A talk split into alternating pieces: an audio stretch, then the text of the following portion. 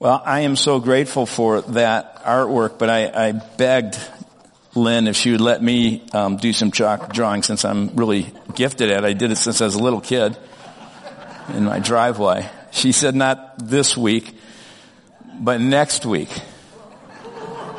Some anticipation here.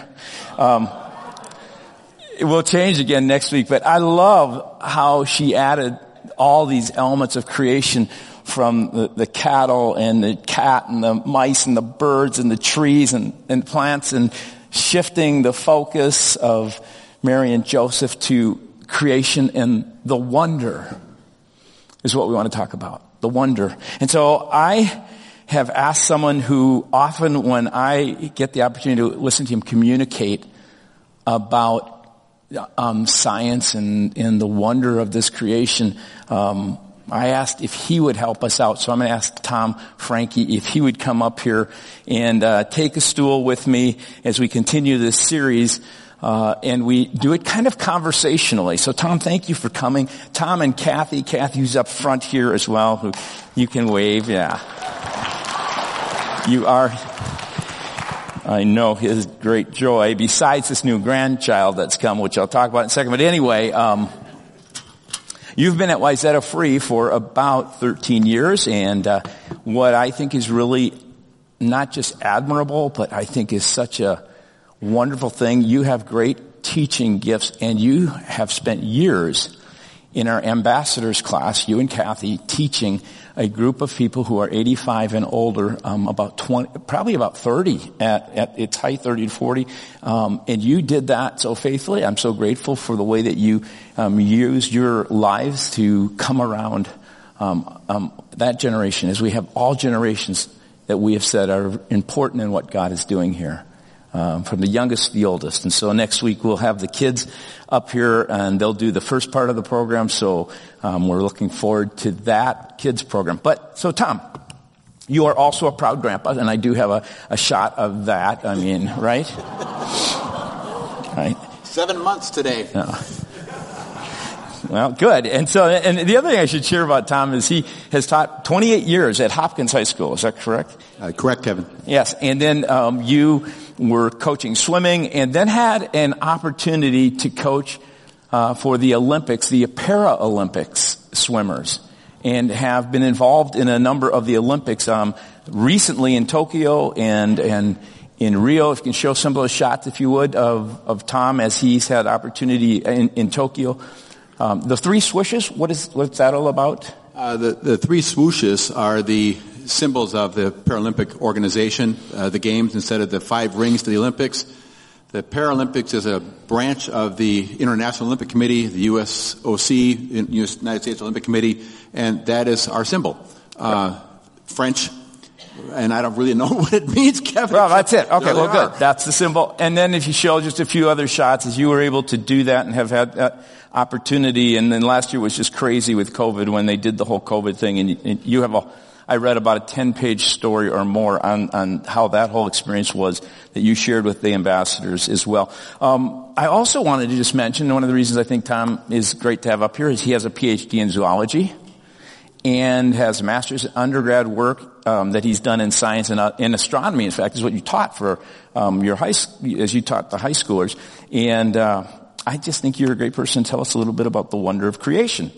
But before I do that, I mean, you obviously hit the gene pool jackpot of intellect and brightness, except for one area. One area did not get hooked up real well. Be careful where you And it, it's in the choice of your football team. Because there's some crazy shots of when, when Tom played for them. No. Yeah. we have that. Is that is that enough? I don't know if we have any more. Yeah, I, I don't know who this guy is, biggest, but anyway. Packer people in my career, so there, there we are. Okay, well, okay. Well, me, me and Vince. What's your shirt say, by the way? Uh, Facebook showed this up one day with my name, Dr. Frankie's Observatory, and that was like 15 seconds to click by. Um, I thought I was an impulse buyer, I met one last week who's worse than I am. But, uh, this is perfect for today, so I'm wearing it as uh, because it's what I love doing. I love teaching astronomy. Great, and I'm wearing my Christmas socks again, another Christmas socks.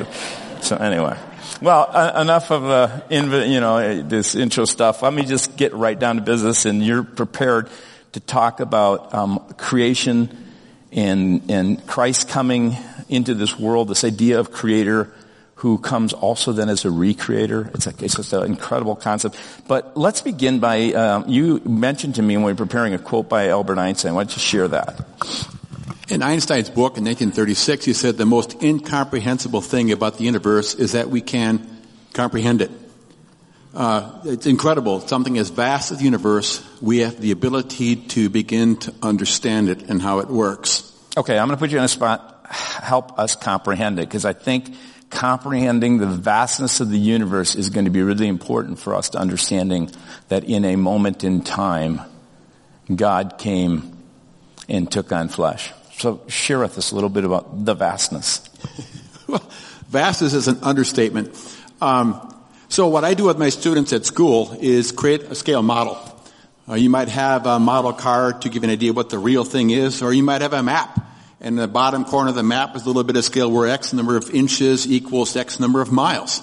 Um, because I am a science guy, uh, I am in metrics, so everything I'm going to talk about today is in metrics, so I apologize for that. But we're going to start it with something like the sun. We're going to shrink down the sun to something that we can understand. This is the sun looking through a hydrogen alpha filter, and the sun is 1,392,000 kilometers in diameter. We can fit over a million Earths inside, 110 Earths across this object. So it's really, really big. And if I shrink the sun down to something the size of this softball, uh, anal retentive here, 9.7 centimeters in diameter, uh, then how big, if I make this the, the sun, how far away is the earth? How about if I hold it? How far away are we? is that a, where are the planets? Where are the stars in comparison to something as small as a softball? So that's, that's what we're going to try to do today. Okay, I'll hold this and you, when you need it, you let me know. All right. Okay. Um, I think you'll need it again. I'm not sure. Okay. Anyway, uh, what I, what, it's hot, Kevin. it looks, it's rubbing off my fingers. Um, okay, I comprehend what you're saying so far. Let's continue on and, and maybe you can kind of give us more of an idea of, of how vast this universe is. Well, let's start out with the Earth. Um, the Earth is where we live. Here's a nice photograph of the Earth. Earth is 12,756 kilometers in diameter, and we're 149,600,000 kilometers away from the Sun. For you metrically challenged people, 93 million miles. How big would the Earth be if that's the Sun? Earth would be a 0.9 millimeter dot. I can't even do that with my fingers and it would be a little over 10 meters away. That's 11 yards. So if I were to walk out to, you know, let's say a little past where my wife is in the front row, that's how far the little tiny dot is that you can't even see compared to the sun. That's the beginning, where we are in relationship to the sun in space. We're a small dot. Okay, I can comprehend this so far. Any, um, do you want to share with us as I, I kind of think of the the sun here, and you said the earth's out there. Metaphorically, if we were to kind of travel down the block and begin to start looking at our planets, okay, I know it's a long block. Maybe you can share with us what that's like. Well, you want to start with one yeah, uh, Jupiter, uh, yeah, the large. Yeah, let's go to Jupiter. Uh, it's called the Colossus of the solar system. Here's the planet Jupiter on the screen. It's really, really cool. It's about 142,000 kilometers in width which means it's a thousand times bigger than the earth. So therefore, Jupiter is the size of the head of Roosevelt on a dime. But I have to walk 54 meters away to stand where Jupiter would be. So if I have Kevin holding the sun, I'd be at the entryway to the auditorium holding up Roosevelt's dime and saying, here's Jupiter. Don't forget Earth is down here where my wife is and it's a tiny dot that you can hardly see. That's just the nearest major planet. Okay, so Jupiter, I have a favorite planet, and my favorite planet, well, let's do, i would like to do a, um, let's just see your favorite planet, because I have one, let me just give you some planets. Mars, Jupiter, Saturn, or Pluto. So raise your hand if you're a Mars fan. Okay, uh, those of you who are, and I can't, you know, those of you online, please participate. We can't, we won't, whatever. Jupiter. Who, who would say Jupiter is, is one of your favorite planets? Okay. What about Saturn? Aha, well done. Right. That's, that's one of mine. well done. Anybody a Pluto fan? Oh, we got a Pluto fan, a few of those. Okay, so let's talk about Saturn because that I'm the interviewer and it's my favorite planet. So let's, Okay. let's talk about Saturn. This is planet Saturn, and uh, it's it's seen a little bit different than you will see uh, in typical pictures, because what we have here, we have Saturn's rings, which you can see, but we have the outer rings, and Saturn is 1.4 billion kilometers, just twice as far away as Pluto is, but a little bit smaller. At least the ball of Saturn is smaller, about the size of 120,000 kilometers across. But what's cool is the rings. If I were to put Saturn between the Earth and the Moon, the rings would touch both objects. That's how big the system is. And in this picture here, my green laser, there's the sun. That's us. Seen from the backside of Saturn for a photograph that made, was, was made by Cassini. That's Saturn. That's, I think that's pretty cool. Okay, so we're getting some oohs and ahs. Um, people are actually doing what Einstein said. It's comprehensible. You're helping us in this. Let, let's move to one other one. Let's talk about Pluto for a second. And from what I have read, it's not really a planet. Is that correct? Okay, well, Mike Brown downgraded it to the International Astronomy Union in 2006, and I teach my students we're not going to downgrade the little guy. Oh, so he's So they all matter. All you Pluto All lovers. planets matter. so this is a photograph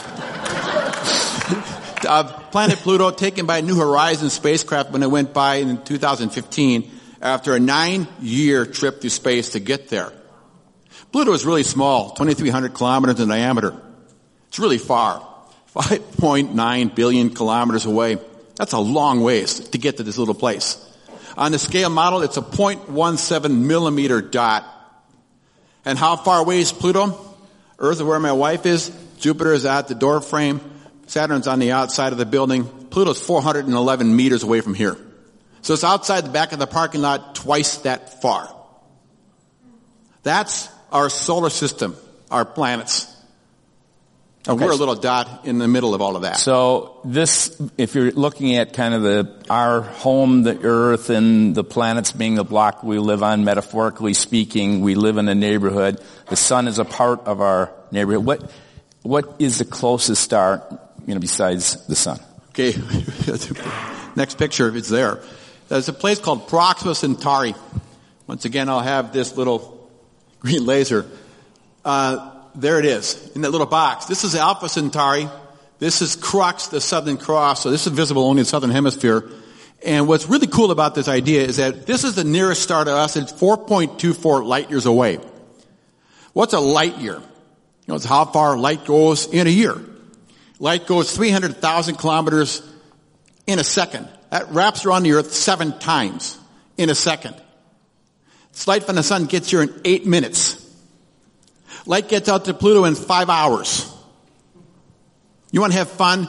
Turn on your cell phone and talk to somebody with another cell phone next to you. Light is bounced off a satellite in space in geosynchronous orbit and comes back in a quarter of a second. You can hear the delay. That's how light works. This thing is 4.24 light years away. How do we talk about it in scale? Here's the sun. The next closest star is 1733 kilometers away. So if I fly out to Frisco and hold up the next softball and yell back to Kevin, here's our nearest star among 200 million, billion stars in the galaxy, you get an idea that, wow, space is big. Well, what's cool, there's nothing around this star, left, right, up, down, front, back, for 1700 miles, for, uh, kilometers, I'm sorry, nothing. Uh, did I say that right? 1700 miles, that's correct. Nothing. It's empty. What do they call it? Outer, Space. because it's space. Uh, So how's this class doing compared to your Hopkins students so far? they're, they're, they're doing all right. They're okay. Okay. So, okay. So again, Earth is our home. Down the block are the planets. Uh, we have a sun. Closest star is Proxima Centauri. Centauri, correct? Centauri. Yep. That's all within our neighborhood. And what is our neighborhood called? Give us a little bit of understanding about the neighborhood Well, our neighborhood is called the Milky Way galaxy. This is an artist's rendition to give you a little bit of perspective of our galaxy. It's a Oh, huge can I collection. go back real quickly? Did did you? I forgot that other slide. Just go, did you point out what the? Did you point that out, or I missed it? What, it? the Southern Cross? Yeah. Yeah, I got it. Okay, just want to make were, sure. we you were looking down. It was, it was I was yes. here. Okay, good. I, I, You- that's the way I my am in students school. are just too. When like I'm in this. school, They, they just don't pay attention. oh, go on, teach us. Well, Next slide. Sorry, Sarah. My bad. So here's our home. Here's where we live. And we, we are in a really cool galaxy because it's a spiral, so it spins. It's about 105,000 light years across, but only about 1,500 light years in diameter. So it's a flat disk that spins. And we're spinning really fast, but it takes really long to go around because we're far away. So that little green arrow points to our sun. We're 28, I'm sorry, 26,000 light years from the middle. My brother-in-law is a pilot for Delta. If he flew his plane from here to the middle, it would take him just about 28 billion years to get there. Okay, okay. So this is our home, our galaxy, correct? Yep. It'd be kind of like saying if you live in Plymouth, you have next to you um, Golden Valley. I think that's correct, and or you could say Wayzata, and you know that kind of thing. Minnetonka's over here. What's if that's our neighborhood? It's huge. What's the next neighborhood over? Let's kind of say. Okay, well the next neighborhood, we'll call it Minnetonka. In space is called Andromeda. This is the Andromeda galaxy, which is even bigger than our galaxy. It's 2.65 million light years away. So it's a long ways away. And by the way, you can go outside at night tonight at nine, look straight up, and you can see the fuzzy little patch that the sky is dark enough. The Andromeda galaxy is something that visibly you can see the farthest thing out in space that you can see. And so that's our neighbor, Wow. That our nearest neighbor. Yeah, the big thing. Okay. So let, I'm almost hesitant to ask. Maybe I should ask them. Eh, That's like one neighborhood. Are there a bunch of other neighborhoods that we've been able to see or locate? Yeah. Okay, this is the, the Hubble Legacy Project. 16 years worth of photographed the night sky. And this picture here takes up the amount of sky equal to a full moon held up in the sky. In this photograph, and I don't have the ability to enlarge it here at church, there are 265,000 galaxies like ours in this one picture. And that occupies a spot in the space of the sky equal to a full moon. And there's 12 million of these patches of the sky around us, meaning 100 billion galaxies. And we are the pinhead. you are smaller than a pinhead in comparison to all that. So it's crazy how big space is. Okay, so if that's our universe and it is so incredibly huge, I'm just going to go off script for a second because some of the readings I've done, I've been playing dumb for everybody here. But I, no, no. I didn't, I had no idea. Except for the moment earlier today when you, when you showed us. yeah, yeah, okay. Uh, for instance, though, there is this theory right now about a multiverse, correct? That they talk about that. Yep. Um, any credence to the idea that this is just a universe and there's all kinds of other universes? Um, in what's so what's so um, what's so unique about our universe? Off script, Kevin, thank you. Um, I don't think there's something called multiverses and multiple universes because it's, an attempt by people who denied the possible existence of God to fill the gap. Yeah. And therefore, I don't, you know, faith is something that you choose. I, I, I believe. This is God's word. I've taken the step of faith to read it and believe it that God exists. And he reveals himself to me in his word, and he reveals himself to me in what he has made. And that's my God. So the only thing that's bigger than the universe is God. Yeah. And that's where, I, that's where I rest. So I, I read a whole thing from a secular scientist, mathematically based, all this stuff, and, and went on to try and prove the idea of a multiverse. And then I read others, and, and basically, uh, very, very bright scientists say that is just a move to try and, and, and at least posit that there's no God. Because Right. they have to do that. So tell us about why it, it you know, if there's uh, the universe, what's bigger than the universe? Uh, God. Okay. So, the Veggie Tales. so God is bigger little- than the universe. He's bigger than Godzilla or the Monsters Up TV. So, so now we're back on, now we're back on script. We're back on script and I'm looking stupid. But there's not a multiverse. It's posited by people who their faith is belief that there can't be a God. And yet the universe being so huge as you just, you know, the vastness of it. Tell us about how in the world, you think about it, are there other life forms in other places? What's your, what's your thought with regard to Earth and as our home? Uh, this is a critical point in my astronomy classes that I teach. Um, there are a lot of things that have to happen for life to exist at all in space. Uh, there's a list of things up here, and I'm not going to go through them, um, except for a couple. You have to have a spiral galaxy because they recycle stars. And only when stars are recycled are all the elements that are needed for life created. You have to find a place where you can find carbon in the water. That's essential. Astrobiologists say carbon and water are essentials. Then where are we going to find it? You have to have it on a planet. Life's not going to exist in a star. So it's going to be on a planet. So the planet has to have a couple of things that people don't really recognize. The magnetic field is essential. Magnetic field deflects the sun's solar wind that would otherwise blow our water and blow our atmosphere clean off like it did to Mars. We need a magnetic field. We need to be able to be at a Goldilocks zone, not too far out, not too close in, circular, not elliptical, you know, not crazy bad. These things are needed, but one of the things that's really cool is we have what's called active plate tectonics here. Venus convulses every 500 million years and it gets a whole new surface. That's not a great place to be when you get a new surface. Um, Earth, Earth resurfaces itself slowly, and the bulk of the carbon is tied up in rock, in limestone, and only when we have an eruption do we release the carbon back into the atmosphere where the plants and the animals can interact with it. So we have a lot of mechanisms here on Earth that are perfect. And the list goes on and on and on, so let's go back to one other one that's on this list. If you are an evolutionist and, and go with the idea that, wow, we've had 3.8 billion years of life on the planet, 50 billion species of life. And how many were intelligent enough to create a device that can broadcast a signal out in space and say, hey, here we are? One.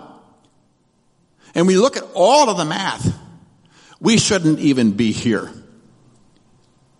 And therefore it's amazing. The only way that we can really account for our existence if they go in the book and they say, well, God made us on this perfect planet where everything was just right for life to exist and for humans to exist. We are in the perfect planet at the perfect place in space for this all to happen. I think that's pretty remarkable. Wow. I, I told him when I get here, just riff like you're in a class.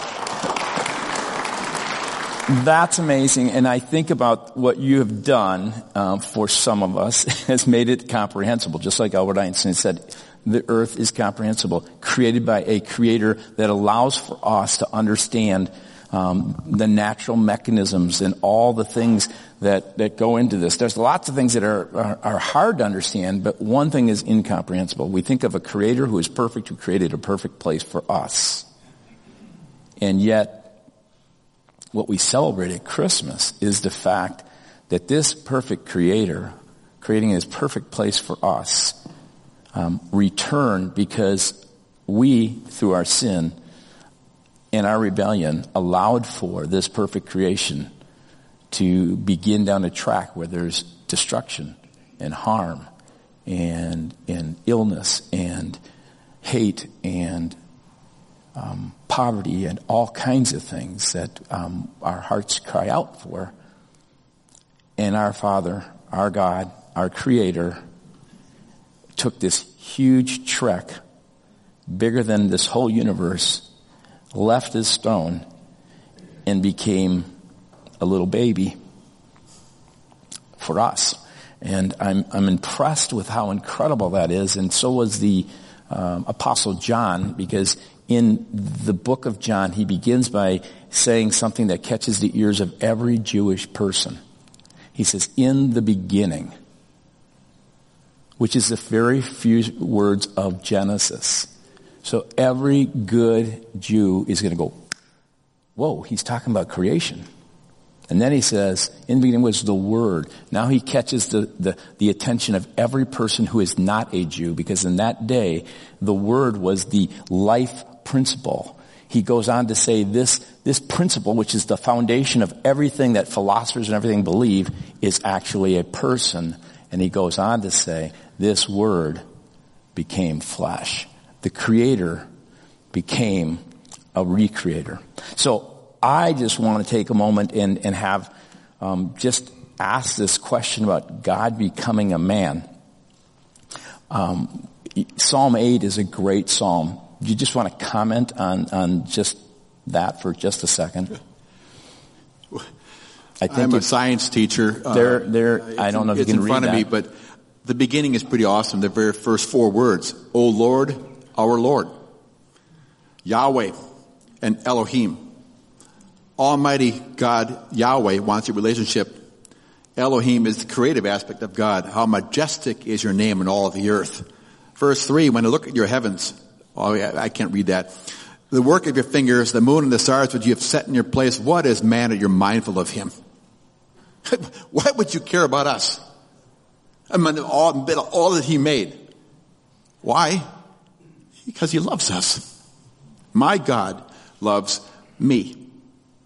He loves everyone.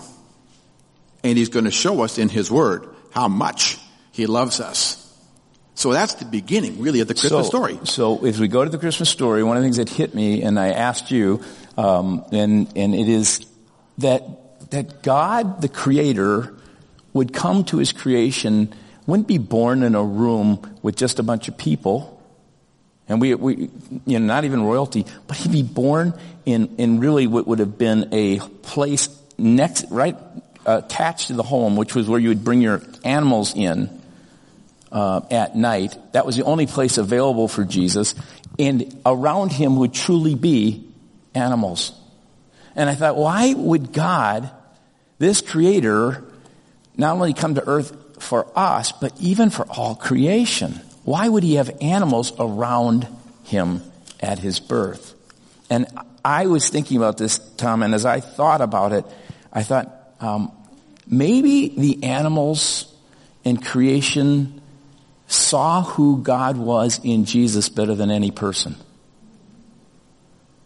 And, and as I thought about that, uh, as we were talking, uh, it was in our conversation, I, I thought of this verse. I couldn't remember where it was. I, I, I found it. Isaiah 1, 2 through 3. He says, listen, O heavens, hear, O earth. He's speaking to all creation. For the Lord Yahweh has spoken. This idea, the word becomes flesh, is spoken. He, I tenderly nurtured children and made them great. But they have rebelled against me. Even, listen to this, even a dumb ox instinctively knows its owner. And the stubborn mule knows the hand that feeds him. But Israel, my people, don't know me. And I thought to myself, even his brightest and best fail to recognize him. And, and yet when he comes to creation, he has animals around him because it's just good to be seen and recognized, right? Um, and there were a few people around him, but creation, I think, looked at him with wonder when he entered this earth. Do you want to share anything more about the, the frustration of the earth and what's going on? You know, animals are, are looking with wonder because there's a, they're waiting for not just Jesus, but for Jesus as a baby, but Jesus to come back again. Uh, the, the, the chalk drawing behind symbolizes that. Uh, Romans 8 uh, says this, I consider that the sufferings of the present time are not worth comparing with the glory that is to be revealed to us for the creation with eager longing for the revealing of the sons of God. The creation was subjected to futility, not willingly, but because of him who subjected it, the creation itself will be set free from its bondage to decay. Animals will be set free from death, just like humans will be set free from death.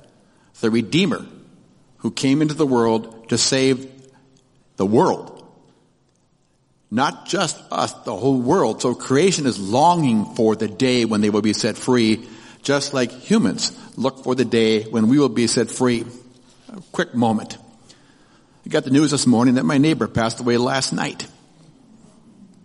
And so here we are, time of mourning for my neighbor. That won't happen when Jesus fulfills his promise. I work with Paralympic swimmers, physically disabled, all kinds of variety of ailments.